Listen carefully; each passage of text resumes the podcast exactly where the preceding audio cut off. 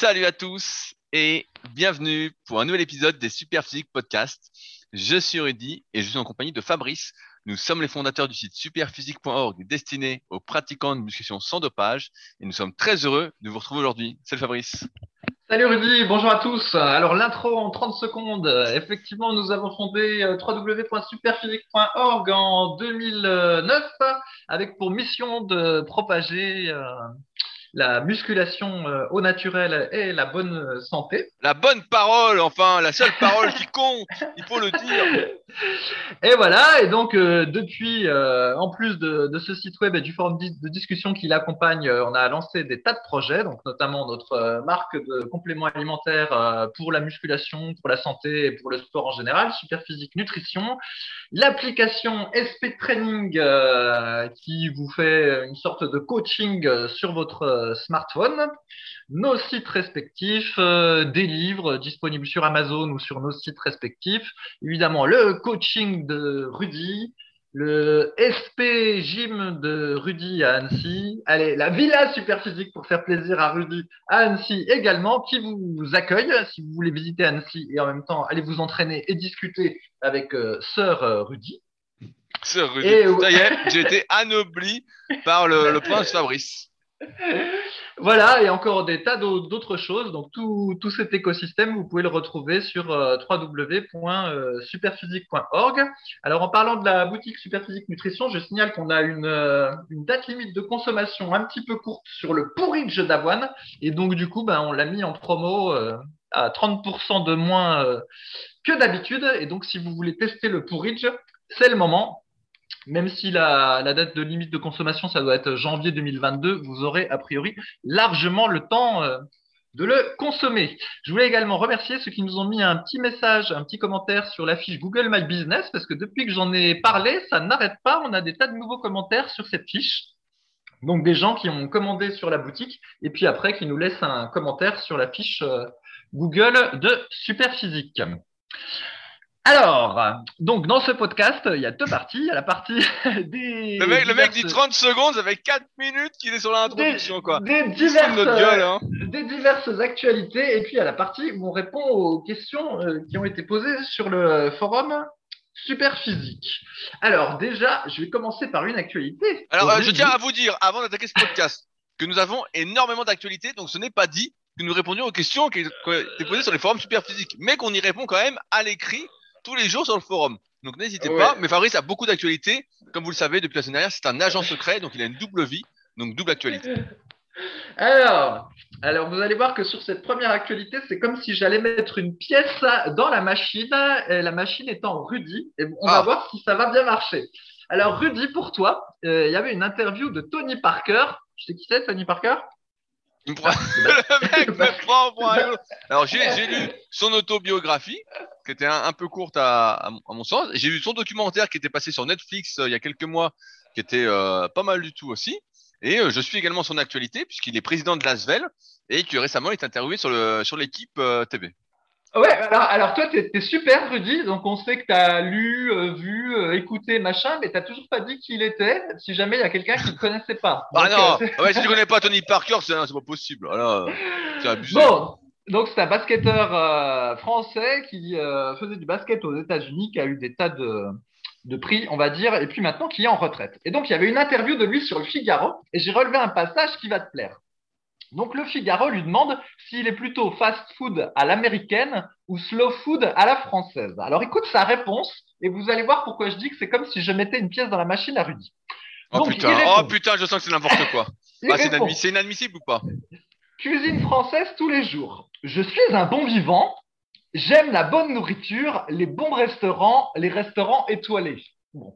En même euh... temps, a priori, je pense que tout le monde, s'il a la possibilité, euh, va aimer les restos étoilés. C'est assez rare qu'il y en ait qui disent je préfère manger de la merde. Mais bon, il nous dit qu'il aime bien les restos étoilés. C'est un peu comme si quelqu'un qui te dit euh, oui, j'adore coucher avec les jolies filles. Parce qu'au cas où il y en a qui répondent ah, moi j'adore les moches, tu vois. Mais bon, bref. Donc, il adore les restos étoilés.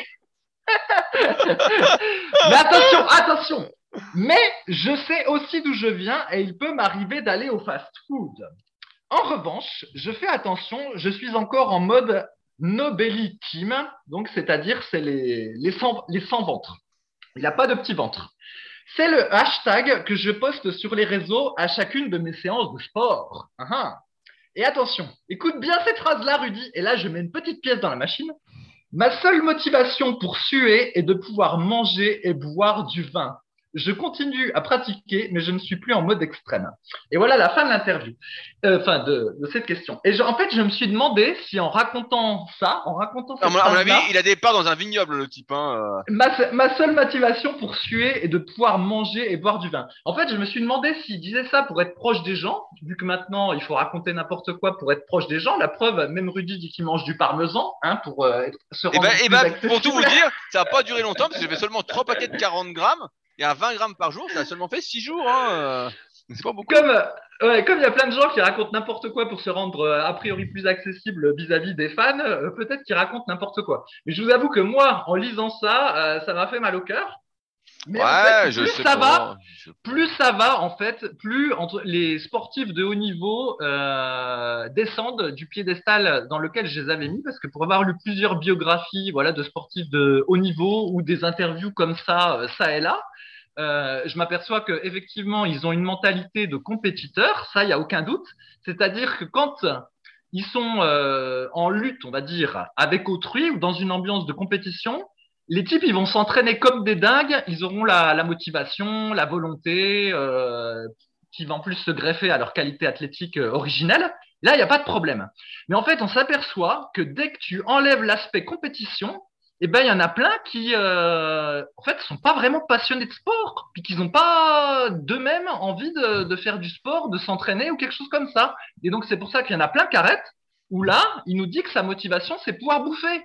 Donc, en fait, s'il dit vrai, hein, s'il ne fait pas du folklore, ça voudrait dire que s'il n'avait pas la motivation pour bouffer, le type, il s'entraînerait pas. C'est un truc de fou, quoi. C'est un truc de fou. Et du coup, alors qu'un pecno comme moi, qui fait de la, du sport depuis euh, 26 ans ou 30 ans, tu me mets sur une île déserte, eh ben, je serais encore en train de pousser, de la fonte, faire de la corde à sauter et courir. Parce qu'en fait, c'est, intrinsèque euh, pour moi de faire du sport, de me défouler, euh, tout ça. Et je sais qu'il y a plein de gens qui sont euh, complètement amateurs et champions de leur appartement qui ont cette logique-là. Alors, je suis très étonné de ne pas la retrouver sur des, des champions de, de haut niveau, quoi. Bon alors, est-ce que la, la, machine peut se lancer maintenant euh... Ouais, vas-y, Rudy. Alors, attends, le, plus, attends. Le... Excuse-moi, plus loin, il dit qu'il est pote aussi avec, euh, avec Teddy Riner. Ah, oui, ah bah. Je, je, non, mais dit, je, je sais pas s'ils vont, je sais pas s'ils vont fast-food ensemble. ah, mais ils sont copains parce que dans le documentaire sur Tony Parker, il y est. Je crois dans le documentaire sur Teddy Riner, euh, Tony Parker y est. Non, mais après, il y a, il y a deux choses. La première, c'est que, euh, bah, comme dans beaucoup d'activités et même dans la vie de tous les jours, on voit bien que l'alimentation est sous-estimée, que ce soit pour la santé, que ce soit pour la performance. Euh, vraiment, c'est sous-estimé. Je, je comprends pas trop le, truc. Euh, moi, moi, je le vois à mon niveau en m'entraînant tous les jours, parfois deux fois dans la journée, que si je mange mal une journée, bah, le lendemain, je suis moins en forme. J'en parlais la semaine dernière avec euh, mes tests de variabilité cardiaque. Je vois tout de suite que ça influe sur ma récup. Donc, si je veux vraiment progresser, donc voilà, il y a ce truc-là, tu disais, voilà, quand ils sont en compétition, ils sont vraiment euh, plus à fond, et encore pas tous. Hein. Et après, l'autre chose, c'est que, euh, ouais, ben, en, fait, c'est devenu tellement banal pour la majorité d'aller au fast-food. J'ai une anecdote, tiens. Quand je, rentre du kayak, on prend une route, toujours la même route, et on passe devant un drive. allez, j'ai deux anecdotes, deux anecdotes. On passe devant un drive McDo, et c'est toujours blindé de monde le drive. Mais un truc de fou, hein. il y a toujours au moins 10-15 bagnoles, alors que souvent, quand je passe devant, il est genre 17 heures. Hein. Donc bon, déjà encore pire. Et la dernière fois, on passait devant un Burger King, et alors là, c'est le sketch. Il y avait un type, un camion de rôtisserie qui s'était arrêté bouffer au Burger King. Oh là, là, ça dépassait tout. J'étais avec mon pote Bernard, ça dépasse tout ce qu'on on pouvait imaginer. Mais euh, non, mais en, en, fait, moi, ça m'étonne pas ce discours. Tu sais, euh, comme tu l'as dit, on mettait sur un piédestal tous ces sportifs de niveau, et il y en a qui font les choses quand même très très bien. J'en connais. Mais la, majorité, en fait, ont démarré au bon âge, ont euh, sont suivis de A à Z. Donc quand ils sont dans leur carrière, vraiment, euh, on leur dit quoi faire, ils n'ont pas ce truc-là. Et après, en fait, c'est comme si j'ai pensé à midi, je sais plus avec qui je parlais de ça. Ben voilà, j'ai euh, un pote à la, salle, on, va l'appeler euh, Macogneur s'il nous écoute, ce sera son petit surnom, il va se reconnaître. Euh, Et il a fait justement un petit voyage pendant quelques jours pour aller boire du vin entre guillemets. Je sais pas où c'est en France, hein, j'y connais pas grand chose. Et il revient et tout. Et puis je le voyais et tout. Et puis je me disais mais il, sait que il peut pas se relâcher comme ça en fait. Il sait que dans la vie en fait, si tu veux entre guillemets optimiser tes chances bah, de bien vieillir, d'être en forme le plus longtemps possible. Euh, en plus, si tu fais du sport et puis que tu veux, tu as un peu d'ambition, un peu d'objectif, tu peux pas te relâcher en fait. Ça n'existe pas ce truc-là.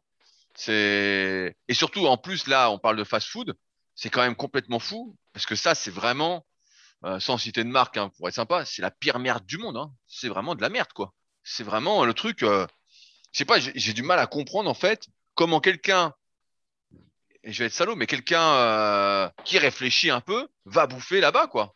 Tu sais, va bouffer là-bas. J'en avais parlé sur le podcast un coup, je, crois que c'est sur le mien, sur le Leadercast. J'avais fait chier euh, Lucien, qui est membre de la tribu super physique, parce que euh, sans trop réfléchir, il faisait des gâteaux à ses enfants. Et je dis, mais attends, pourquoi donne des gâteaux? Et après, il avait réfléchi, il a dit, ah ouais, t'as raison. Il dit, putain, je suis con comme mes pieds. Bah, évidemment que t'es con comme tes pieds.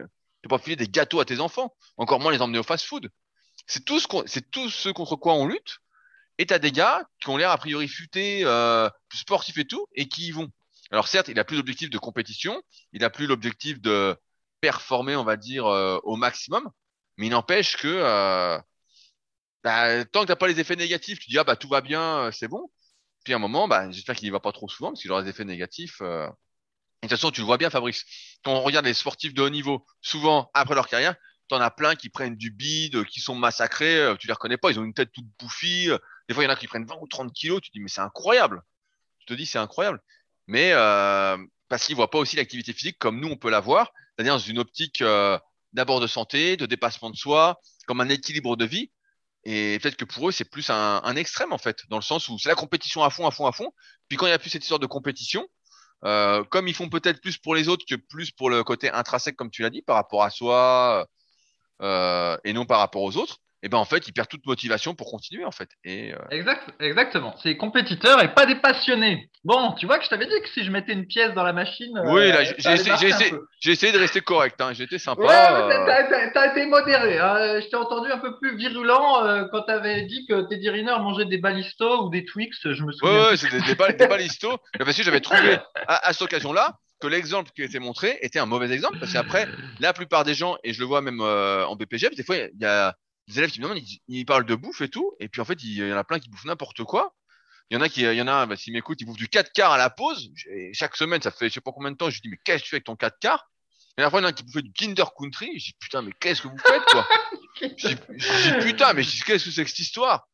Et, euh, mais en fait, je, je, je comprends pas. Bah, forcément, si tu vois un documentaire sur Teddy Riner où tu vois un champion incroyable bouffer des balistos, euh, bouffer des gâteaux, prendre 20 ou 20 kilos comme ça, 10 kilos comme ça et tout galérer sur la diète, et puis être quand même champion, bah, la plupart des gens se disent, bah, c'est pas très grave, hein. Tu sais, tu leur dis, bouffe de 4 ils disent, bah non, mais attends, regarde un tel, regarde un tel. C'est, complètement fou, quoi. bon. Moi, je sais que le monde est fou. Mais, euh, mais bon, on est on est chez nous dans ce podcast et, euh, j'imagine que beaucoup d'entre vous pensent comme nous, donc, euh, tout va bien. Allez, euh, sinon, donc tu sais, je me suis remis à la corde à sauter parce qu'il maintenant il y a nos amis de la nature, les chasseurs, qui ont repris possession euh, du. Oh là là, bah, la, corde à sauter lestée alors. Eh, mais figure-toi que oui. Alors attends, donc oui, effectivement, je peux plus aller dans la forêt parce qu'en fait, euh, j'entends des coups de feu. Alors la dernière fois, j'ai fait une tentative euh, début de footing et euh, je sais pas, peut-être 100 mètres plus loin, j'entends un coup de feu. Je dis bon bah c'est bon, je rentre chez moi. j'ai pas envie de passer dans l'actualité comme le type qui s'est pris une balle quoi. Donc je rentre et bah, je me suis mis à refaire de la corde à sauter de manière très fréquente. Et du coup, j'ai relu un livre que j'avais acheté de Ross Enamet, donc Enamet, voilà, qui est un entraîneur de boxe professionnel et qui lui-même euh, s'entraîne euh, et a posté des vidéos euh, tout à fait extraordinaires sur YouTube sur ses entraînements, notamment une, vidéo où il fait des exercices de gainage, donc la, fameuse roulette, où il fait de la roulette en partant de la position debout à une seule main. Donc, oh putain, type ah ouais. Ah non, mais là c'est du délire. Et il est fait même aussi à deux mains, lesté sur un banc euh, décliné. Enfin bon, bref. Oh là là. Chaque, toutes ces vidéos, c'est toujours euh, extraordinaire le niveau qu'il a. C'est pareil d'ailleurs pour les tractions. Tu sais, euh, nous on recommande d'utiliser un élastique pour se délester pour les débutants. Lui, il fait les tractions avec une veste lestée et l'élastique, il le met dans l'autre sens, en fait, pour se lester, en fait, pour, pour tirer l'élastique. bon. Bref, et euh, dans son livre, il répond à une question euh, qui est assez fréquente, c'est euh, est-ce que la corde à sauter est plus efficace que la course à pied? Parce que il y a des gens qui disent qu'en fait 10 minutes de corde à sauter, ça équivaut à 30 minutes de, course à pied. Évidemment, c'est complètement stupide parce que tout dépend la manière dont tu fais la course à pied et tout dépend la manière dont tu fais la corde à sauter. Et du coup, c'est ce qu'il rappelle dans la réponse à la question il dit, il dit que euh, ça sert à rien de comparer les différentes activités physiques et que ce qui compte, euh, c'est pas tant l'activité physique en elle-même, c'est la façon euh, dans laquelle on fait. Effectivement, on peut pas dire par exemple que faire de la corde à sauter c'est plus dur que faire du vélo et que c'est plus dur que faire de la course à pied et que c'est plus dur de faire du rameur. En fait, tout dépend de la manière dont on l'a fait. Si on fait de la corde à sauter en sautant tout tout doucement, eh ben il va pas se passer grand chose en fait. On peut faire ça pendant une heure voire plus. Par contre, si tu fais de la corde à sauter en allant très très très vite, au bout de trois minutes, euh, t'es cramé. Et c'est pareil avec la course à pied, entre courir, euh, je sais pas moi, à 10 km heure ou courir euh, à 15 km heure dans une côte. Même chose quand tu fais du vélo ou même du rameur. Voilà, moi j'ai déjà fait du, rameur chez moi, on va dire lentement, en 45 minutes. Mais effectivement, si j'essaye de faire un 500 mètres en essayant de battre le record de Rudy, eh ben, au bout de 500 mètres, je suis complètement euh, crevé. Donc, on peut pas comparer. C'est la manière dont on fait qui compte. Et c'est la même chose pour la muscu, vu que c'est un podcast de muscu. On peut faire de la muscu pendant 20 ans en salle euh, sans rien faire, et au bout de 20 ans être à peu près exactement comme on était quand on a commencé, parce qu'on s'entraîne pas correctement, sans s'impliquer, voilà, tout ça.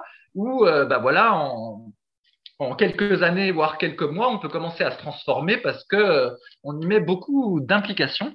Et donc, ben voilà, je voulais rappeler ça que ce qui compte, c'est la manière dont on fait les choses plus que les choses. Euh, mais, donc, en fait, si, je comprends bien, il n'y a plus de marche lestée dehors, il n'y a plus de course à pied dehors, il n'y a, bah plus de vélo dehors. En fait, tu es devenu un ermite. Tu, sautes dans ton salon. En fait, tu sautes. Tu t'es tellement bourgeois, tu sautes dans ton salon avec euh, tes 21 degrés. Euh, ouais, non, non, je saute dehors quand même euh, sur la terrasse. Mais oui, je fais encore un peu de vélo, mais c'est vrai que la course à pied, euh, bon, puis la marche aussi, mais je marche plus au même endroit. J'ai dû, j'ai dû changer. Mais c'est vrai que c'est un peu chiant. C'est un peu chiant parce que là, du coup, de octobre à je sais pas quoi, mars, je peux plus aller dans la forêt. Ouais, comme, comme par hasard quand, quand il fait froid, quoi. Quand il fait froid, monsieur reste chez lui au chaud. Eh ben, putain, le spirit, hein, on prend un coup, hein. Ouais, ouais, ouais, c'est ça. Alors, euh, avant de passer aux questions, j'ai relevé euh, quelque chose sur les forums. Rudy, que tu avais écrit en 2004. Oh là là Eh ouais C'est ça que j'aime bien dans nos forums, c'est qu'il y a un très long historique. Donc là, c'était il y a presque il y a 20 ans. Donc ça permet de voir si euh, on a changé d'avis sur certains sujets ou si déjà on disait pas trop de conneries.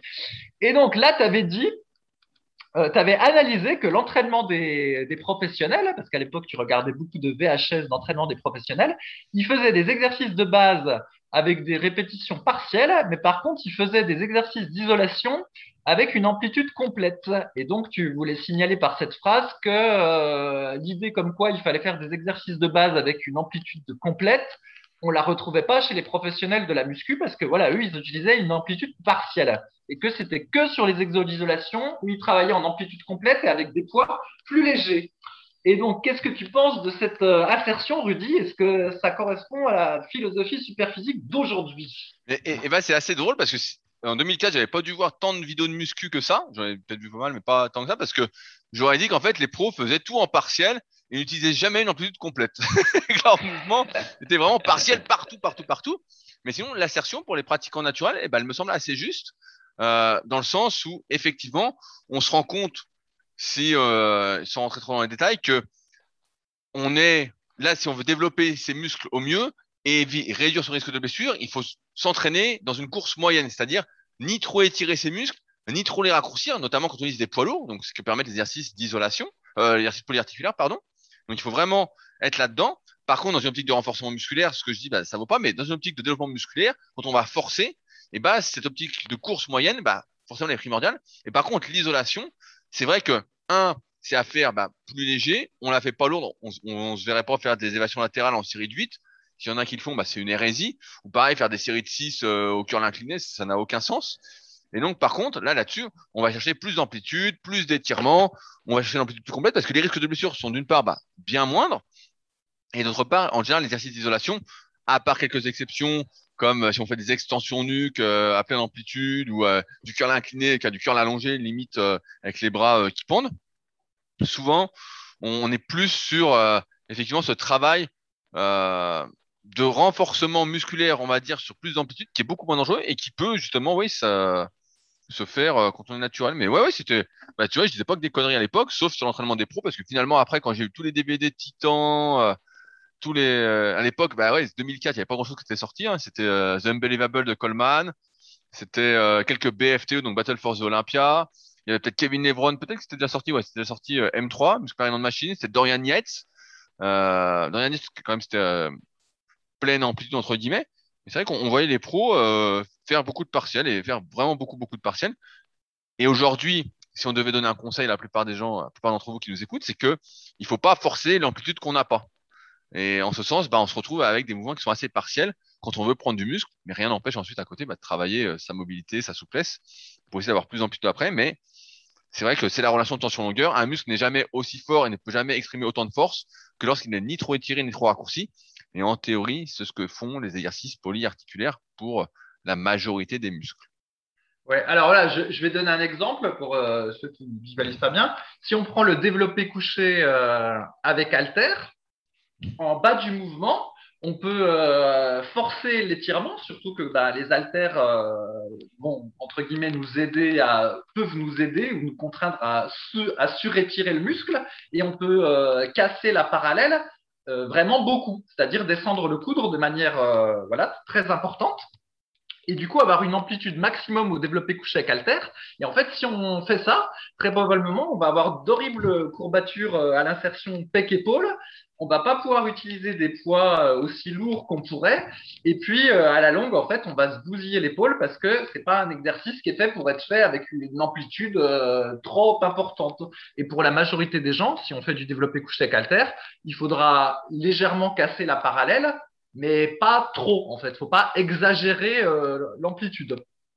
Alors que par, et quand on remonte en haut du mouvement, alors après, il y a deux écoles, mais euh, il n'est pas forcément nécessaire de tendre les bras en haut du mouvement quand on fait du développé couché avec halter. En fait, la, partie la plus intéressante finalement, c'est comme l'a dit Rudy, c'est l'espèce de course moyenne où on a le coude qui descend légèrement sous la parallèle et où on va remonter, allez, on va dire euh, aux deux tiers du mouvement.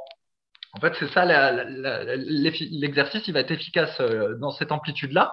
Et c'est là qu'on va bien ressentir ses pectoraux, puis qu'on va pouvoir utiliser des charges euh, les plus lourdes possibles en ménageant ses articulations. Donc là, c'est pour l'exode base en amplitude partielle, on va dire.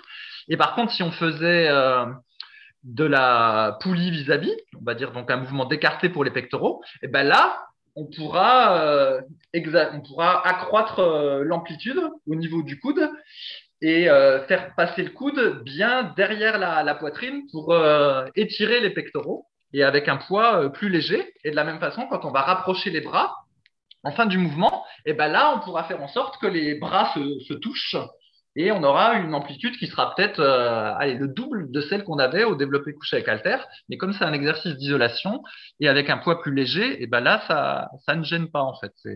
C'est normal.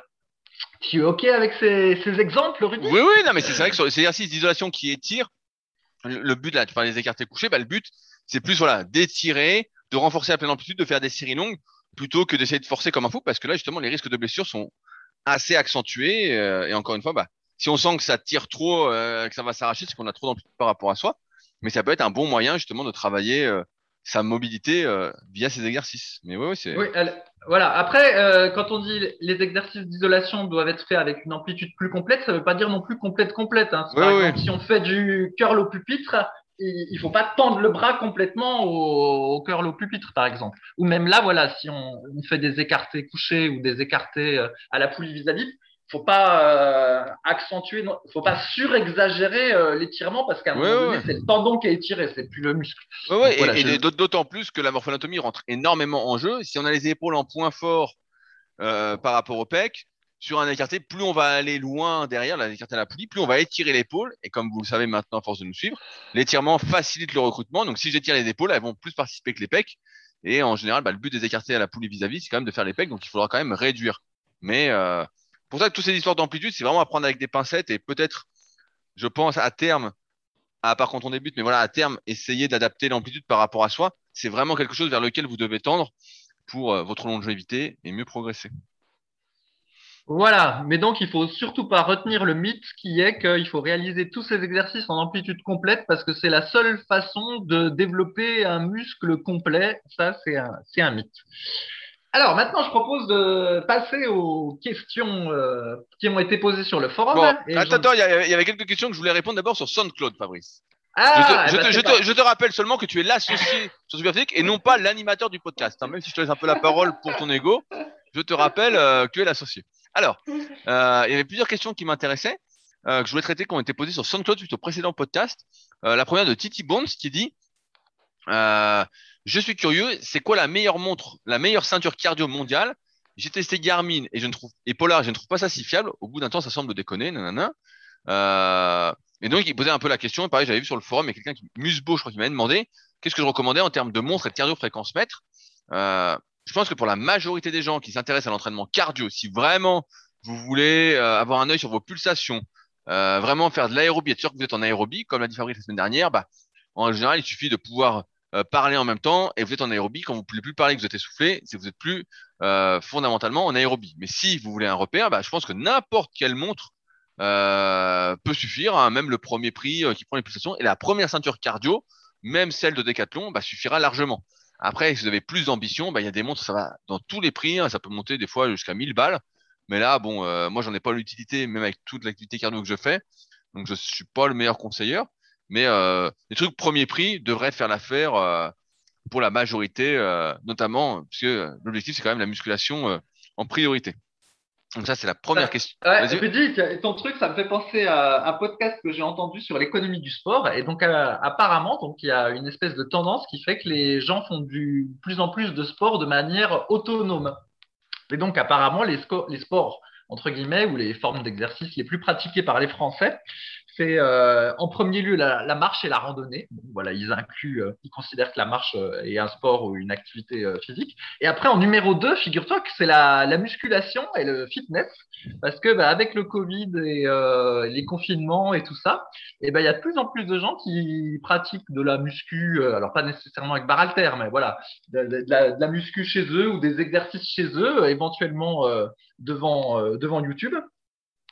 Et la troisième forme d'activité la plus pratiquée, c'était la course à pied, et qui d'ailleurs attire de plus en plus de femmes, même plus de femmes que d'hommes, exactement ce que j'avais constaté euh, autour de chez moi et que j'avais répété en long et en large sur les podcasts ces dernières semaines. Et donc, pourquoi je parle de ça alors que tu parles de montre C'est parce qu'ils, c'est pas parce que les gens font du sport de manière autonome qu'ils le font seuls. Et ils font aussi souvent, euh, par exemple, de la course euh, en groupe, ou alors ils partagent leurs séances euh, via un réseau, un réseau social dont j'ai oublié le nom, mais qui est très populaire et que ça se trouve tu connais déjà. Et donc ils utilisent des applis pour partager leur temps de course, voilà, combien ils ont couru aujourd'hui, combien de kilomètres, tout ça. Et évidemment, comme tu sais que finalement c'est toujours la course entre les, les super babouins là t'as pas lu le livre en question, mais en gros, il y a une théorie qui dit que finalement, les humains, euh, on est comme des babouins, euh, principalement les hommes. Et en fait, qu'est-ce que c'est que cette histoire? C'est qu'en fait, finalement, tout ce qu'on fait, c'est de l'espèce de compétition sociale, et en gros, euh, ça revient à celui qui a le plus gros zizi, sauf que à la place que ça s'exprime euh, sur celui qui a le plus gros zizi, parce qu'on peut pas toujours se le montrer tous les jours, ça s'exprime, ça, s'exprime sur d'autres choses, euh, celui qui a le plus gros biceps, celui qui a la, plus grosse voiture, celui qui court le plus vite ou quoi que ce soit, et la plupart des gens, ah bah, en réalité... décidément, décidément, t'as rien pour toi. Hein sans s'en rendre compte, la plupart des gens, en fait, c'est des, des, ils, ils, essayent de devenir le super babouin, c'est-à-dire euh, le babouin qui a plus que l'autre truc. Et donc, euh, j'arrive à la fin de ma digression. Euh, donc les gens font plein de sports de manière autonome et le sport comme on faisait euh, nous dans le temps là, d'aller au karaté mardi, vendredi et de faire de la compète le samedi, en fait c'est un peu tombé en désuétude, encore plus avec le Covid, même s'il y en a encore un petit peu.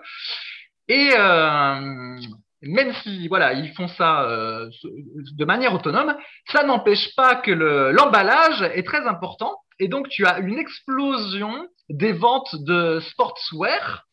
Et donc, parce que si tu as le vélo euh, rose, et eh ben, il faut aussi que tu aies les chaussures roses, Bien le sûr. aucun, rose. il t'as faut- aucun style, toi, quand même. Ouais, hein. c'est ça. Il faut que tout soit en accord. Il faut que tu aies la belle montre, tout ça. Et en gros, euh, les décathlons intersport et compagnie vivent un espèce d'âge d'or. Parce qu'en fait, les gens ont un budget énorme pour aller euh, Bah, pour, dépenser ressembler, pour ressembler à un sportif. Voilà, c'est ça, pour ressembler au, voilà, pour être un sportif super babouin. Et ce qu'il disait, c'est que de nos jours aussi, là, finalement, il y a de moins en moins de différence entre l'équipement d'un pro et l'équipement d'un du sûr. tout venant, et qu'en fait, finalement, le, le tout venant maintenant peut accéder, euh, bon, Bah ça va coûter cher, hein, mais il peut accéder euh, finalement au même truc que les pros. Fran- Franchement, ça, ça coûte plus rien. Enfin, parce que toi, tu vas pas souvent à Decathlon. Moi, à un moment, j'y allais un peu. Franchement, attends, même Decathlon fait du cas. De mon point de vue, hein, j'y connais pas grand chose en, en matériel sportif, mais fait euh, des trucs qui ont l'air assez qualitatifs où tu as vraiment le look d'un professionnel. Hein. Franchement, euh, tu as le look d'un pro. hein. Tu peux avoir les mêmes Oui. godasses, euh, les mêmes vêtements, euh, tout. Hein. Vraiment. Et ça, Oui, coûte mais pas ouais, si, ça coûte pas si cher. Oui, même là, toi, même toi tu pourrais l'acheter. Oui, mais toi, tu parles de look, mais moi, je te parle de technicité, euh, acheter les, les meilleures chaussures de rando, la meilleure raquette de tennis ou le meilleur vélo, euh, bah, c'est accessible à tout le monde, avec, à condition d'y mettre les moyens, alors qu'à un moment donné, apparemment, c'était euh, Ah oui, impossible. en fait. tu impossible. ne pouvais juste pas. Tu ne pouvais juste pas, Ah bah, alors bien que sûr. là, en fait, tu y as accès.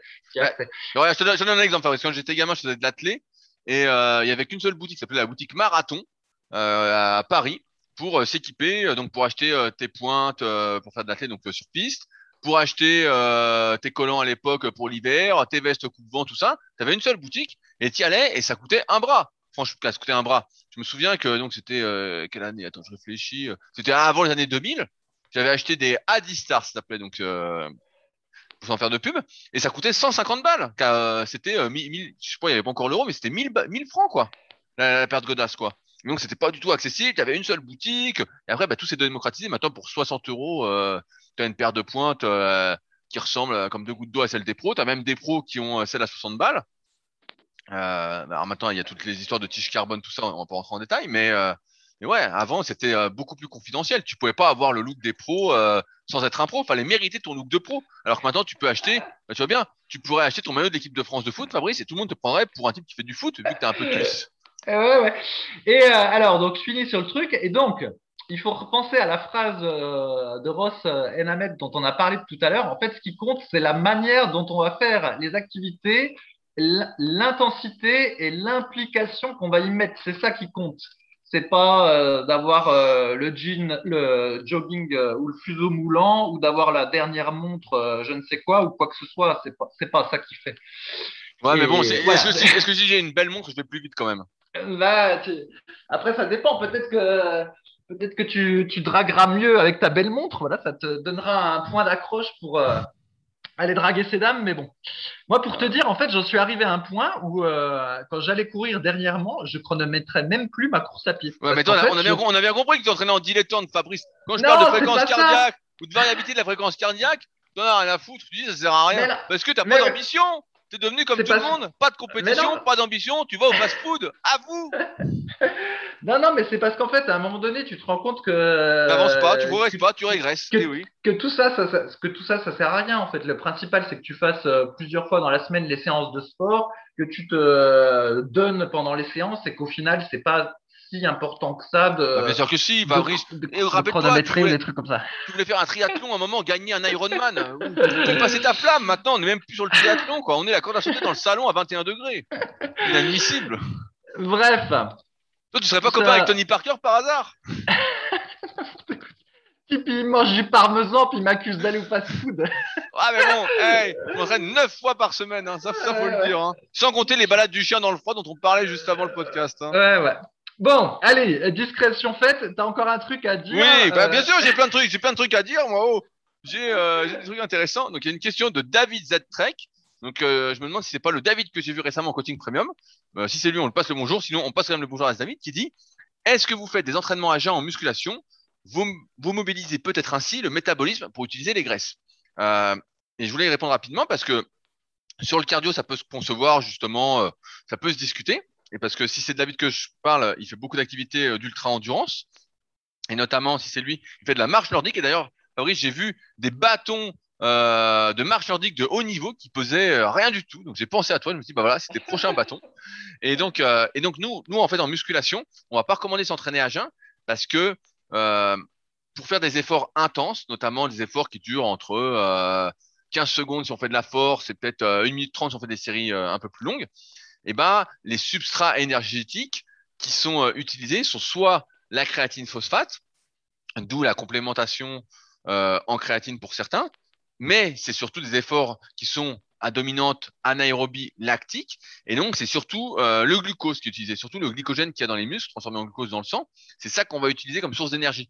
Et donc ça n'a pas d'intérêt pour nous de nous entraîner à jeun, parce que d'une part, c'est-à-dire que nos réserves de glycogène sont un peu, on va dire, moins remplies, donc on va pouvoir euh, être moins endurant dans l'effort, et le rendement énergétique en termes d'utilisation des graisses pour produire justement de l'ATP bah, est beaucoup moins important que celui euh, des glucides.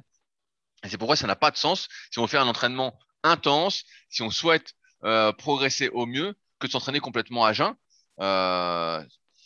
Du moins, si on veut vraiment progresser, voilà, comme je dis, au maximum, il faut éviter des entraînements à jeun en musculation, faut, ou alors s'alimenter durant la séance en prenant par exemple, bah, comme fait Faris, des BCA, euh, pour justement utiliser les BCA parce qu'ils sont facilement euh, transformés en glucose dans le sang, prendre peut-être des glucides pendant la séance, si on veut s'entraîner à jeun, pareil, pour avoir une source d'énergie rapidement disponible et euh, avec un rendement plus important que les graisses, parce que les graisses, moi j'ai lu beaucoup de trucs euh, justement euh, là-dessus sur le sujet, euh, pour être utilisé en tant que source d'énergie, il faut que l'intensité de l'effort soit quand même assez faible. Plus l'effort est intense et moins on les utilise, alors ça on peut s'entraîner pour qu'on utilise plus les graisses, mais l'effort reste quand même relativement peu intense comparativement à ce qu'on pourrait faire. Donc il n'y a pas trop de sens en musculation de s'entraîner, on va dire, à utiliser les graisses comme source d'énergie, à moins de vouloir s'entraîner euh, très mollement. Ouais, en fait, ça n'a pas d'intérêt de s'entraîner à jeun, mais on peut le faire quand même. C'est ce que je fais parce que je préfère euh, m'entraîner au saut Bah parce que parce que euh, j'imagine que tu notes même plus les poids que tu utilises, le nombre de répétitions que tu fais, si, tu t'entraînes juste je- comme ça. Mais attends, j'ai compris, j'ai compris tout ça. Ça, je, je, je fais encore, mais fondamentalement, je pourrais presque. T'as bien compris faire, que tu serais jamais super babouin. ça n'aurait pas d'importance. En fait, ce qui se passe, t'as tout à fait raison sur cette histoire de, à un moment donné, voilà, quand on commence à avoir trop utilisé les glucides, on va taper dans les graisses. Mais la réalité, c'est que sur une séance de muscu, euh, vu une fois que tu enlèves tous les temps de pause, si tu additionnes que le temps passé sous les barres, eh ben, euh, tu peux déjà t'entraîner euh, pas mal de temps, en gros, avant de ressentir cette espèce de fatigue où, en gros, tu as vidé, je ne sais même pas si c'est possible, mais on va dire, on va comprendre l'idée, où tu as, vidé tout ton glucose sanguin.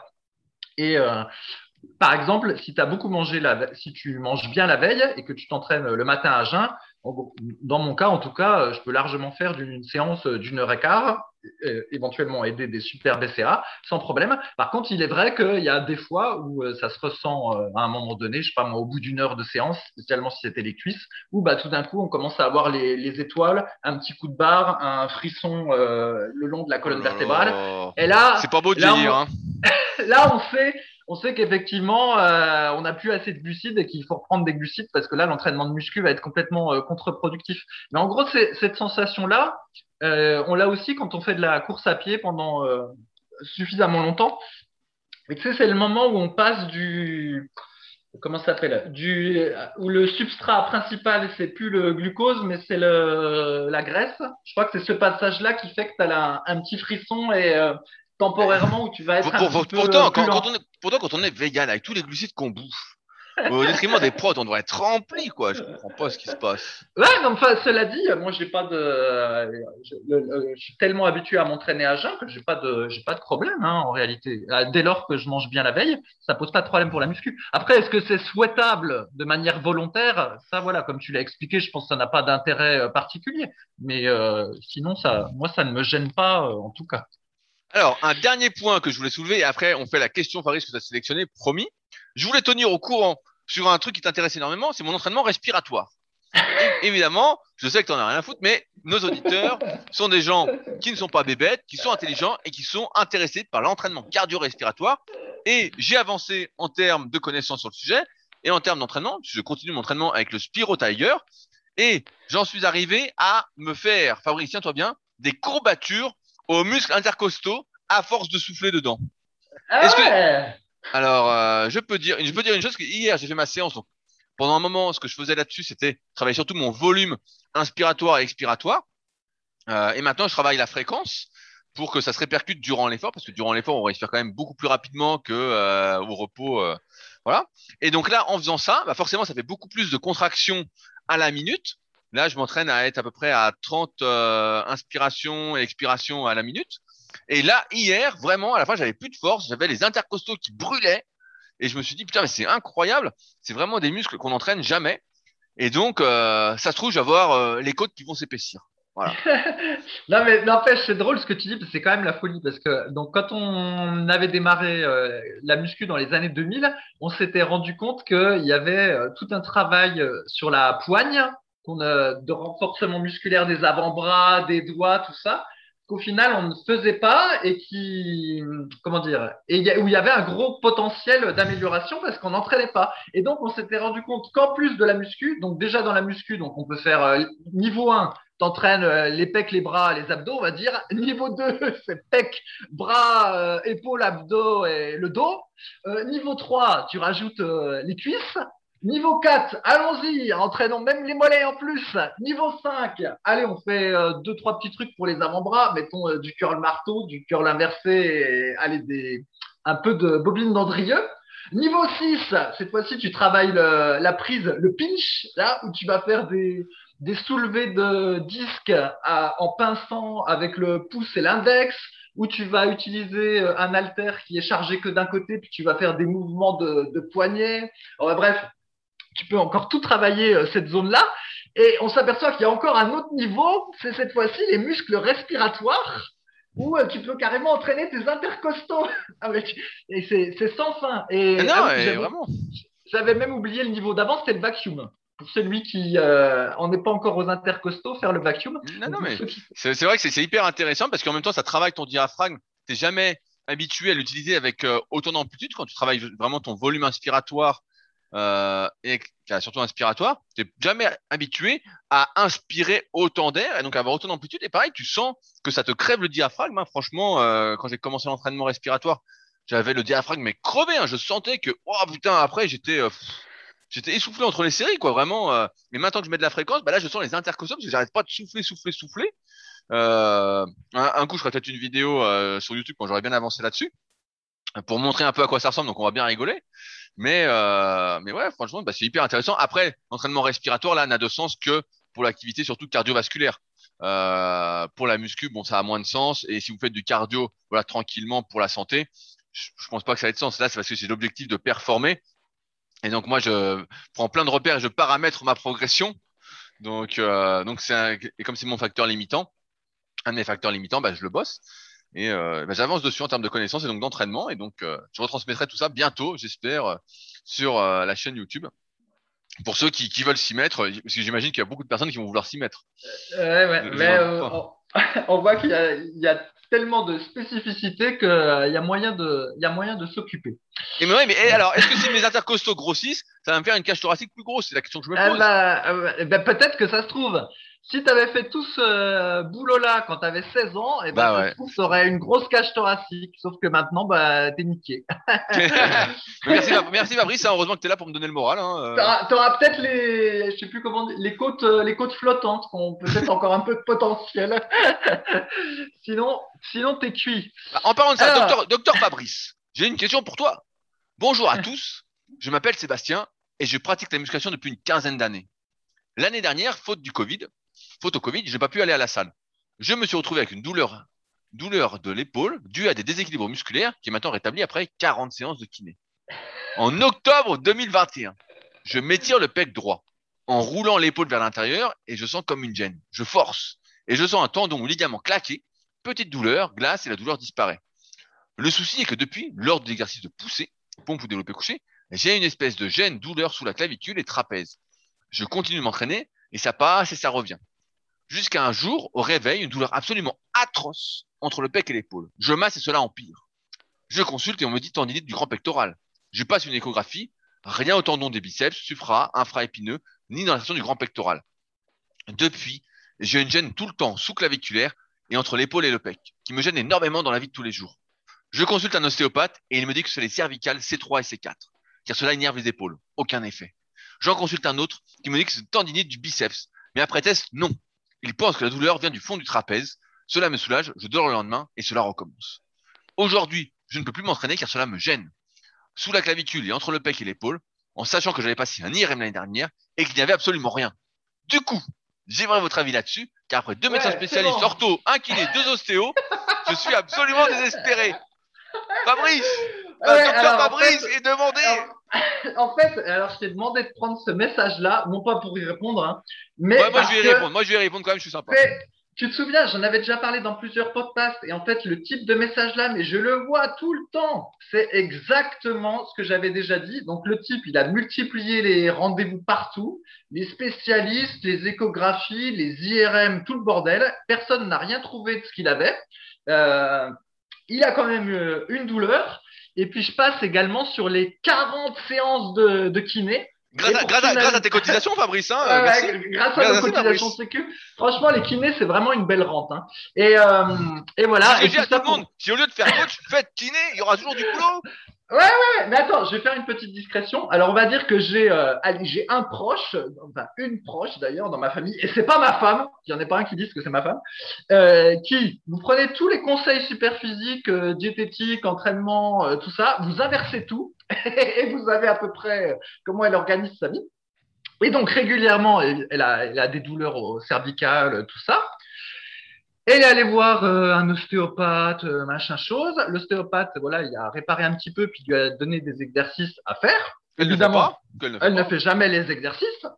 Donc, du coup, elle a régulièrement mal. Donc, elle reva voir le médecin. Qu'est-ce qu'il fait, le médecin? Bah, Qu'est-ce qu'il fait? Il prescrit des séances de kiné, plus Et des quelques médicaments, quelques médicaments. Voilà, c'est ça Ah, c'est- C'est toujours la boucle. est Parce que moi, j'aimerais ne pas avoir mal. En fait, ça me gêne pas d'avoir le problème, mais j'aimerais ne pas avoir mal. Alors, est-ce qu'il y a des antidouleurs qui peuvent tout calmer? Attends, c'est toujours ça. Vous allez voir, euh, pardon, c'est pas le, le putain de médecin, le putain de médecin. C'est toujours comme ça. Il va vous, il si vous avez une douleur euh, qui ressemble à une douleur musculaire ou tendineuse, vous finissez toujours avec des séances de kiné et éventuellement avec des antidouleurs. Alors ensuite, vous allez chez le kiné. Donc là, l'approche dont je parle va chez le kiné. Donc sur le moment, ça soulage un peu, spécialement aussi vu qu'il y a les antidouleurs.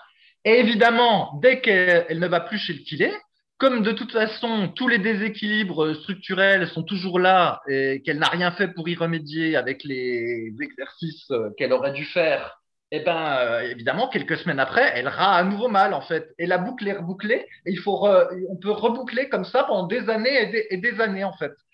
Et c'est pour ça que j'avais dit dans un des podcasts précédents, j'avais dit, OK, si vous avez euh, une douleur horrible, aiguë ou quelque chose comme ça, là, il faut aller euh, voir un médecin spécialiste euh, du sport ou que sais-je. Là, ça vaut la peine d'être aidé par quelqu'un. Mais la plupart du temps, en fait, il faut essayer soi-même de régler son problème en voilà, travaillant sa mobilité, des- faire des étirements, tout ça, comme on a déjà dit deux millions de fois dans le podcast. Et là, c'est vraiment l'exemple frappant, en fait. Le type, il va aller voir 50 000 spécialistes, alors très probablement, c'est lui qui a les clés, en fait, de, de son problème, en fait. Et c'est pas les autres. Et, et voilà. Non, mais a- après, il y a plusieurs choses. Donc, moi aussi, j'ai des proches qui euh, n'écoutent absolument pas euh, ce qu'on raconte, hein, qui font tout l'inverse. qui des- font tout l'inverse. Et euh, ce qu'il y a, c'est que, en fait, moi, j'ai expliqué pour le truc du médecin, c'est que la personne va chez le médecin. Le, méde- le, le médecin lui dit, bah voilà, euh, vous êtes en surpoids, euh, faut faire un peu de sport. euh, tu vois, il dit les conseils euh, que la personne Ouais, veut, ouais. veut pas entendre, en fait. Voilà. Et sauf que la personne, elle dit quoi? Elle dit, ah non, non, mais moi, euh, j'ai pas envie de faire de sport. euh, maigrir, bah forcément, euh, comme un goret.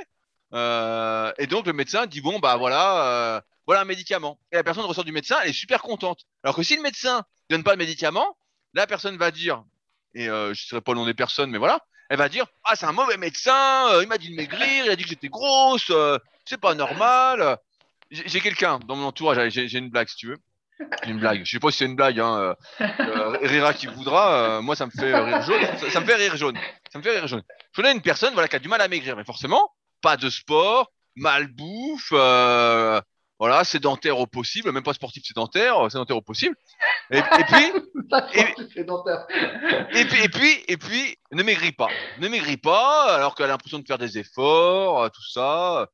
Moi, de mon point de vue, zéro effort. hein, et puis, forcément, Et euh, le médecin, bah, elle va voir le médecin, je comprends pas, euh, je maigris pas, j'ai mal, si, enfin bon, que des conneries comme d'habitude. Et Bah oui, j'ai mal, j'ai mal au dos, j'ai mal au genou. euh, voilà, j'ai mal à cou, l'épaule, euh, bah j'ai ouais, mal, au- j'ai mal partout, voilà, bon, c'est normal, hein, euh, ma vieille, euh, je sais pas ce qu'il faut, euh, ou mon vieux. Et donc, là, la, la personne y va, et puis le, la per- le médecin dit, bon voilà, euh, vous avez euh, tel âge, vous commencez à être âgé, on va faire des analyses. Les analyses montrent que la thyroïde fonctionne mal. Oh, jackpot La personne m'explique, eh ben, je sais pourquoi je maigris pas. Ma thyroïde ne fonctionne pas. Ah, donc elle va prendre des médicaments pour améliorer la thyroïde. Exactement Exactement. Et donc, finalement, tous les efforts que la personne a fait, parce qu'elle a fait quand même beaucoup d'efforts, il faut dire. Elle s'est beaucoup levée de son canapé, elle n'a pas du tout mangé euh, plein de chocolat. euh, franchement, euh, nickel. Une diète irréprochable, une hygiène de vie irréprochable. Mais en fait, malgré tous les efforts, parce que le médecin, il lui a dit ce qu'elle voulait entendre. Le médecin, qu'est-ce qu'il lui a dit? Il lui dit Ah, vous maigrissez pas, malgré tous vos efforts, c'est normal, c'est votre thyroïde qui fonctionne pas.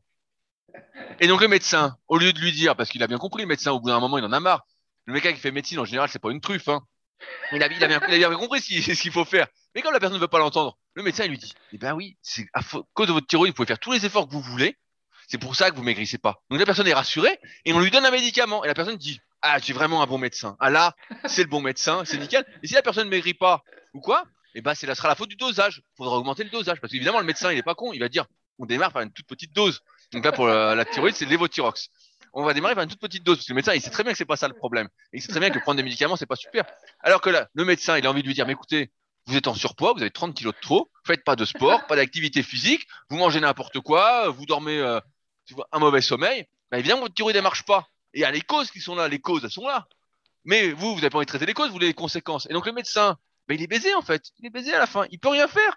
Parce que si il fait pas ce que la personne veut, la personne aujourd'hui, ah, on parlait des avis de Google, aujourd'hui, j'avais entendu un débat là-dessus il y a quelques années sur les gens qui notaient leurs médecins sur Internet. Donc pareil, inadmissible, tu vois, inadmissible. Et donc en fait, les médecins sont pris un peu à, à ce jeu-là. C'est que si la personne n'est pas contente, elle peut aller sur le net et mettre une mauvaise note à son médecin. Alors qu'elle n'a aucune connaissance, comme la personne que je cite, elle n'a aucune connaissance pour dire c'est un bon médecin, un mauvais médecin. Elle n'en sait rien parce que c'est une truffe. Donc euh, voilà, c'est- une truffe. Donc elle a rien à dire. Mais voilà, Fabrice, comment ça marche. C'est ça le problème. C'est que le médecin, il peut pas faire son boulot comme il devrait faire son boulot parce que les gens sont dans, au lieu d'être proactifs, sont inactifs. Car la majorité des gens, et euh, on espère pas vous qui nous écoutez. Ok, et alors, du coup, est-ce que toi, tu peux euh, aider cette personne-là Oui, mais bien sûr. une piste? Bah, bien, bien sûr, bah, dès, dès qu'il a, il a cité, dès que j'ai vu son message, je lui ai mis un lien. Parce qu'au début, j'ai écrit le message, Fabrice. Je vais te le dire, j'ai écrit le message. Et je me suis rappelé, je me suis dit, je vais lui mettre. et donc, je vous explique mon raisonnement. J'ai euh, j'allais mettre, est-ce que ta douleur correspond à l'emplacement du muscle sous-clavier donc, euh, qui s'appelle aussi subclavier en, en fonction euh, des bouquins. Et donc, je me suis dit, je vais juste mettre ça. euh, voilà. Et est-ce que tu as mal quand tu relâches la barre? Enfin, j'allais mettre tout un truc. Et je me suis dit, ah putain, je vais être beaucoup trop loin, ça sert à rien. Je sais que la personne ne va pas taper ça, j'étais salaud, sur euh, Internet. Elle va pas aller sur un moteur de recherche pour taper ça. Donc j'ai mis directement le lien du muscle subclavier. Euh, sur Wikipédia en plus, et la fiche est bien faite, on voit le muscle euh, sous différents angles, on voit ses fonctions, ce qu'il fait, ce qu'il fait pas. Donc grâce à ça, en théorie, on comprend comment l'étirer, comment le renforcer. Parce qu'effectivement, ça ressemble à ce qu'il dit. En fait, ça ressemble euh, à ce qu'il dit. Et donc moi, je pencherais pour ça, sans examiner la personne, voilà, un peu à distance. euh, voilà, la première étape, c'est que je testerai ce muscle-là. Et, euh, et voilà, en fait, je pense que ça, ça vient de ça, pour commencer. Et donc, la personne m'a répondu. Euh, alors la gêne, oui, c'est sous clavier, sauf que le muscle, le muscle n'a absolument rien, et je ne pense pas qu'il y a des tendons là-bas. Bon, bah je savais, là j'ai arrêté de répondre parce que je pouvais plus rien dire, parce que je savais pas qu'un muscle n'avait pas de tendons, euh, je savais pas. Et euh, plus haut, il citait pas, euh, parce qu'en fait, le muscle sous-clavier, comme il est sous la clavicule, tu as pas accès avec une, écho. Donc, euh, je me suis dit, bon, bah, je laisse tomber parce que finalement, euh, je vais parler dans le vide et ça sert à rien. Et euh, un peu plus tard, la personne m'a demandé comment euh, travailler euh, ce muscle-là. Si on avait, euh, c'est une autre personne, c'est Carrera 13 qui m'a dit comment faire. Et ben en fait, tout est indiqué sur le lien sur Wikipédia qui explique la fonction du muscle. Qu'est-ce qui fait le muscle? Et donc, grâce à ça, on comprend comment l'étirer, comment le renforcer. Aussi simple que ça. Et mais bon, tu sais, ça me Allez, je dérive un petit peu là-dessus, mais euh, Oh là là, on a mis une pièce dans Rudy, on va mais pas oui, on a, on a mis, on a mis une pièce parce que souvent j'explique quelque chose, euh, que ce soit en vidéo ou dans les cours BPGEPS, ou ouais, j'explique. Moi, j'aime bien expliquer des choses, j'aime bien me répéter. ah bah, on a compris. Hein. on, a compris. Je suis un très bon pédagogue. Et j'explique, j'explique le truc, et je me dis, ah, la personne a compris. Et deux secondes après, elle me pose une question sur ce que, elle me pose une question sur ce que je viens d'expliquer, en fait, qui montre qu'elle a rien compris de ce que j'ai raconté. Eh ben alors, il y a deux possibilités. Ouais, ouais, bah, deux possibilités. Donc, je me dis. Écouté, soit t'es un mauvais pédagogue. Bah, voilà, voilà, voilà, c'est ce que je me dis. Je me dis, bon, peut-être que j'ai raconté, euh, c'est pas bien clair, quoi. Donc, euh, quand c'est comme ça, je me dis, bon, bah, je réexplique. Et je réexplique le truc et je dis, alors, euh, qu'est-ce que t'en penses? Et là, je vois qu'en fait, c'est pas mon explication qui va pas. je vais me lancer une fleur. C'est plutôt que la personne, en fait, ne prend pas le recul nécessaire pour analyser ce que je lui ai dit et pour comprendre et pour répondre par elle-même. Et, et comme tu l'as dit très justement, en fait, là, pour une question de douleur ou autre, majorité des cas, ce qu'il faut, et je le répète souvent, et tu vas rigoler encore, c'est un, l'anatomie. L'anatomie, l'anatomie. Il y a la rubrique anatomie sur le site Superflix, c'est la première rubrique que j'ai faite euh, en 2009, c'est le truc où j'ai le plus travaillé durant l'été 2009. Euh, Il faut commencer par là. C'est quand on a une douleur, quand on a quelque chose, quand on veut comprendre ce qu'on fait, c'est l'anatomie. Ça commence par là. D'ailleurs, pour ceux qui ont les formations euh, super que ce soit muscle par muscle ou la formation complète super physique, et bah c'est la base. On voit ça d'ailleurs de manière beaucoup plus fun que sur le site, parce que j'essaie que ce soit didactique, pédagogique, que ce soit fun, quoi, plus fun que sur YouTube en tout cas, euh, que ça passe bien. Mais c'est la base. Donc quand on a quelque chose, il faut s'intéresser bah, à son anatomie et il faut pouvoir, comme l'a dit Fabrice, bah, se soigner entre guillemets dans 95% des cas tout seul. Euh, personne n'est à l'intérieur de votre corps. Personne ne peut savoir ce que vous ressentez exactement. Euh, en plus, la douleur, c'est quelque chose de très individuel. Euh, on n'arrive pas à comparer euh, entre deux individus euh, le ressenti d'une douleur. Hein. Pour certains, sont très douillets, certains sont pas douillets, mais c'est très dur à savoir. Mais ouais, on est la personne sur laquelle il faut compter. Et si on n'est pas capable de compter sur soi-même, bah, en fait, je vais rester correct, mais moi ça me paraît complètement fou en fait. Ça me paraît complètement fou. Mais bon, après c'est pour ça. Après, on en arrive à des gens qui vont au fast-food. Hein, et puis quand ils sont quand ils sont malades, alors qu'ils ont bouffé pendant 20 ans au fast-food, donc je dérive un peu, je dis ah bah je comprends pas, euh, je faisais tout bien, ça doit être ma thyroïde. Ça doit être ma thyroïde. Elle marche pas, pas parce que j'ai bouffé au fast-food pendant 20 ans, mais parce qu'elle marchait pas depuis le début. C'est ça, ça l'histoire, Fabrice. Bon, allez, ça y est, le, le jugbox est fini. on a usé toutes les pièces qu'on a mis. Alors maintenant, je passe à une autre question, Rudy. Allez, vas-y. Si, tu es d'accord. Parce que sinon, il n'aura même pas le temps de la faire, celle-là. Donc, il y a quelqu'un qui avait mis un truc sur euh, le forum Superphysique et il avait dit Oui, euh, voilà, je fais des enroulements de bassin euh, suspendus pendant ma séance d'abdominaux. Et là, bah, je commence à en faire beaucoup. Alors, je, crois qu'il avait mis une trentaine, il avait dit une trentaine. Et dit comment je fais pour me lester aux enroulements de bassin suspendus? Est-ce qu'il faut que je mette un halter entre mes mollets ou que sais-je? Et donc, euh, en fait, j'ai pris cette question-là parce que souvent, euh, il y a des gens qui veulent se lester quand ils font les exercices d'abdominaux, donc soit le crunch ou soit euh, les Ils ont de l'ambition, ils ont de l'ambition, ils veulent les abdos plus gros. oh, tout le monde n'est pas comme toi. Enfin, il y en a qui veulent être des babouins, babouins de compétition. Alors ouais, ok, je suis d'accord. Ils, ont raison hein, de chercher à progresser. De... Eh, tu, l'avais lu le, livre Pourquoi les femmes des riches sont belles? Bah tout est expliqué dedans. Si t'es pas un super babouin, t'auras euh, auras une moche et j'aurais même dire une grosse moche. Voilà, t'auras. T'auras pas une, pas une belle babouine si t'es pas un super babouin. Et donc, en fait, effectivement, euh, je comprends qu'on ait envie de suivre la même logique pour les abdominaux que pour les autres muscles, c'est-à-dire d'appliquer le principe de surcharge progressive en utilisant des, des poids de plus en plus lourds pour faire grossir ses abdos ou améliorer leur visibilité. Sauf que il y a déjà une forme de progressivité dans les exercices qu'on fait pour les abdominaux. Par exemple, on peut faire des enroulements de bassin au sol, ça c'est le niveau 1. Ensuite, sur une planche légèrement inclinée, niveau 2. Euh, très inclinée, ça devient le niveau 3. Et enroulement de bassin suspendu à la barre fixe, c'est le niveau 4, par exemple. Et euh, on, va dire que le niveau 4, c'est les faire sur un espalier, c'est-à-dire avec euh, un appui dans le dos. Et le niveau 5, c'est les faire à la barre fixe. Et franchement, faire des enroulements de bassin suspendus à la barre fixe, déjà à vide, euh, être capable d'en faire une vingtaine propre, c'est pas facile. Et vu le niveau de la plupart des gens qui postent des questions sur le forum, je suis assez sceptique qu'il faille aller jusqu'à se lester à cet exercice-là. Et donc, euh, à chaque fois, je suis force esprit. Et c'est pareil si je prends les crunchs. Donc, on peut faire les crunchs euh, au sol euh, avec les pieds surélevés. On peut faire les crunchs au sol en gardant les pieds par terre. On peut faire les crunchs au sol avec un abmat ou on peut faire les crunchs avec un ballon suisse. Et c'est pareil, faire des crunchs avec un ballon suisse propre, en faire déjà quatre séries d'une trentaine, c'est déjà pas mal.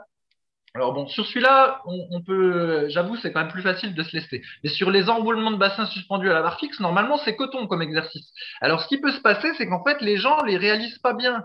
C'est-à-dire qu'ils lèvent les genoux, euh, ils font pas un vrai enroulement de bassin. Bien sûr, ils, travaillent les fléchisseurs de hanches au lieu de travailler les abdominaux. Donc forcément, ils, sont des, des, fléchisseurs de hanches, qu'on donne de l'élan à fond. Et eh ben en fait, euh, oui, on peut se lester parce que les fléchisseurs de hanches, c'est des gros muscles c'est ça. En fait, ils font pas vraiment des enroulements de bassin. La plupart du temps, voilà, ils se contentent de remonter les genoux. Même le truc hyper classique, c'est de faire, euh, de se mettre à la, à la machine. Donc, on le fait pas suspendu à la barre fixe.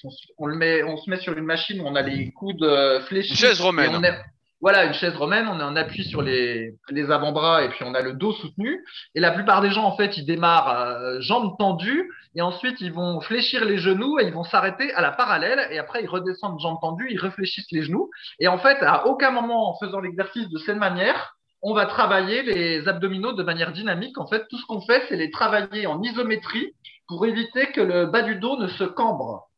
Mais en fait, on ne travaille pas les abdominaux euh, de manière dynamique. Pour faire un travail dynamique des abdominaux avec cet exercice, en réalité, il faut commencer euh, genoux fléchis à la parallèle. Il faut déjà être à la parallèle, ça c'est le début du mouvement. Et en fait, le haut du mouvement, eh ben, on va essayer de, allez, en exagérant, de toucher les yeux avec les genoux. En fait, on va enrouler le, le, le bassin ou si je voulais être euh, plus vulgaire pour que ce soit plus compréhensible pour les babouins, euh, c'est comme si on voulait euh, toucher le sternum avec sa bite, en gros. Voilà, c'est ça. C'est ça le mouvement qu'il faut faire. et en fait, quand on fait ça, déjà, c'est beaucoup plus difficile. Et là, on va bien sentir ses abdominaux du bas. Et naturellement, le, mouvement est assez lent normalement. Et c'est pareil, surtout les exercices d'abdos, quand on les fait à toute vitesse, à la vitesse de la lumière, c'est très facile. Mais quand on les fait relativement lentement, c'est déjà beaucoup plus difficile. Et pourquoi les enroulements de bassin suspendus à la barre fixe, quand on n'a pas d'appui au niveau du dos, c'est très difficile C'est parce qu'en fait, dès qu'on accélère, on balance en fait. Il y a le corps qui se balance et puis ça devient n'importe quoi. Et donc, du coup, pour les réaliser, eh ben, il faut les faire euh, assez lentement et en étant gainé de partout. Et c'est pour ça que c'est un exercice vachement dur. Et d'ailleurs, que pour la plupart des personnes, euh, c'est trop dur et qu'il faut au moins avoir quelqu'un qui vous soutienne le dos euh, derrière pour comment couper toute possibilité de balancement et vous permettre de les réaliser un petit peu plus rapidement que euh, s'il n'y avait personne pour vous tenir le dos. Voilà, parce qu'avec l'élan, bah, c'est un petit peu plus facile. Ah, alors que si c'est voilà. Pour ça, les enroulements de bassin suspendus, c'est hyper dur en fait, justement, de les faire sans élan. Parce que dès que tu mets de la vitesse, tu vas vouloir utiliser les muscles les plus forts, donc c'est fléchisseurs de hanche, soit ciliaque, droit antérieur tu vas vouloir utiliser ces muscles-là, et forcément, comme c'est une compétition de recrutement, bah, tu vas travailler que ces muscles-là. Euh, et pas euh, les abdominaux, et notamment ce qu'on veut travailler quand on fait ça, quand on enroule par le bas, plus la portion basse, entre guillemets, euh, du grand droit. Et donc, c'est assez facile de faire n'importe quoi. Mais pour ça que, bah, effectivement, euh, c'est hyper dur d'en faire proprement. Donc euh, de, la, se lester. Euh... Ouais, ouais, ouais. Et en plus, il n'y a pas que ça, parce que déjà, donc il faut tenir la barre, donc il faut avoir les avant-bras contractés. Euh, donc faut déjà, faut arriver à se concentrer sur les abdos tout en ayant les avant-bras contractés. Et en plus, il faut que le, les épaules restent gainées aussi. Il s'agit pas d'être euh, avec les tendons des épaules complètement surétirés et que tout le poids du corps repose sur le tendon de l'épaule. Donc en plus, il y a une espèce de gainage des avant-bras des épaules en plus des abdominaux. Donc euh, c'est vraiment. Ouais, mais moi, moi, je vais, moi, je vais le faire avec euh, des lanières pour mettre mes coudes dedans. C'est moi. Ah ok, ok, ok, oui, oui, d'accord. C'est moins, c'est moins physique. Euh, J'ai pas envie de me fatiguer. Euh... Non, non, bah. Et, le, médecin, le médecin m'a dit que c'était bien de toute façon. non, non, là je suis pas tout à fait d'accord. Effectivement, je vois ce que tu veux dire, mais c'est un accessoire qu'on trouve plus trop en salle, donc j'en ai pas parlé. Mais effectivement, normalement, on peut, il y a moyen d'avoir, d'être, euh, on va dire en semi-suspension avec des trucs qu'on met sous les coudes et du coup, bah, ça facilite un petit peu le, le, travail et ça permet de mieux se concentrer sur les abdos plutôt que sur le, sur le reste. Mais voilà, en général, franchement, sur les exercices d'abdominaux, normalement, il n'y a pas trop besoin de se, de se lester. Hein. Sinon, c'est que souvent, c'est pas bien fait. Hein. Voilà. Tout, à fait d'accord, euh, mon cher docteur. Alors, eh ben, on arrive quand même au bout de cet épisode et comme j'avais dit, on fait pas beaucoup de questions euh, du forum, on a beaucoup d'actualités. Mais, mais pas, par contre, comme vous l'avez compris, nous allons bientôt, bientôt lancer le coaching séduction super babouin. Vous l'avez, vous l'avez compris, nous sommes devenus des spécialistes de la séduction avec, avec nos lectures. Et donc, euh, si vous souhaitez devenir un super babouin et plaire à toutes les babouines, eh ben, n'hésitez pas à nous contacter avec tous les liens qui se trouvent dans la description de l'épisode, que ce soit euh, pour nous contacter directement via nos sites respectifs ou euh, aller plus loin avec nos conseils pour justement avoir déjà le corps d'un super babouin pour ensuite passer sur le coaching psychologique du babouin. Ouais, ouais, bah moi, je, Rudy, je propose un sondage pour nos auditeurs. Quel est le, quel est le super babouin entre nous deux? Parce que physiquement, naturellement, c'est toi. Mais il faut prendre en compte le charisme aussi. eh, voilà. Bon, vous, vous, nous direz en sondage qui est le, le super babouin de nous deux. Bah, on, devrait, faire un site superbabouin.fr. Moi, je pense que. Ou .org, parce que moi, j'aime bien le .org pour organisation communauté de babouins. Donc, peut-être qu'on va, peut va renommer le site Super Physique Babouin. D'ailleurs, quel est ce livre sur la théorie des babouins? Mais, ah, mais en fait, euh, le truc, c'est que c'est pas lu, c'est, euh, c'est ma femme qui l'a lu, mais j'ai, oublié. Mais en fait, c'est une série de quatre romans. Euh, c'est un truc hyper connu. Je crois que l'auteur, c'est Charles Cohen, mais je suis pas tout à fait sûr. Et en gros, il y a un personnage un peu genre James Bond à qui tout réussit. Et puis, à un moment donné, il séduit une femme en lui expliquant toute la théorie des, des babouins et des super babouins. Bah là, elle, est dégoûtée. Elle est dégoûtée parce qu'elle dit Eh oh, qu'est-ce que c'est que cette histoire? J'ai mon libre arbitre, c'est pas normal, tout ça, blablabla. Oui, en gros, c'est ça. En gros, l'explication, c'est qu'il lui fait comprendre que euh, la femme croit qu'elle a, son libre arbitre, mais en réalité, euh, son instinct va la pousser naturellement vers le super babouin. Mais euh, voilà, c'est pas nécessairement celui qui a le plus de muscles, un rue super babouin. Souvent, c'est quelqu'un bah, qui est plutôt bien placé. Vu, comme, vu comment tu es économe, vu que tu, comment tu es économe, tu dois être vraiment riche aussi. Donc, ça compte aussi là-dessus. Hein. Eh, pas nécessairement, parce que si, tu n'as pas de signe extérieur de richesse, euh, ça va pas non plus. Il faut que tu en aies un petit peu. Ah bah, ah bah bref. Il fait, 21 degrés dans ton salon. Si ça, c'est pas la richesse, quand même, ça, c'est vraiment un truc de bourge. Hein. 21 degrés dans le salon. Allez, sur ce, on s'arrête là pour aujourd'hui. Si vous avez des questions, n'hésitez pas à les mettre sur les forums Superphysique. On y répond. Euh, il y a beaucoup d'animations tous les jours sur les forums pour y répondre. Si vous, si vous réagir au podcast, ça se fait directement sur SoundCloud dans la partie commentaires on lit tout et des fois on répond même soit euh, à l'écrit, soit à l'oral, comme aujourd'hui. Et enfin, on vous remercie d'avance de nous laisser des notes sur les applications de podcast, notamment Apple Podcast. Nous sommes à 491 commentaires. On va peut-être arriver aux 500 commentaires avant Noël. On compte sur vous. Et puis, bah, sur ce, on se retrouve la semaine prochaine pour un nouvel épisode euh, dans la bonne humeur avec de nouvelles aventures des babouins que nous sommes. Salut à tous. Allez, salut à tous les babouins.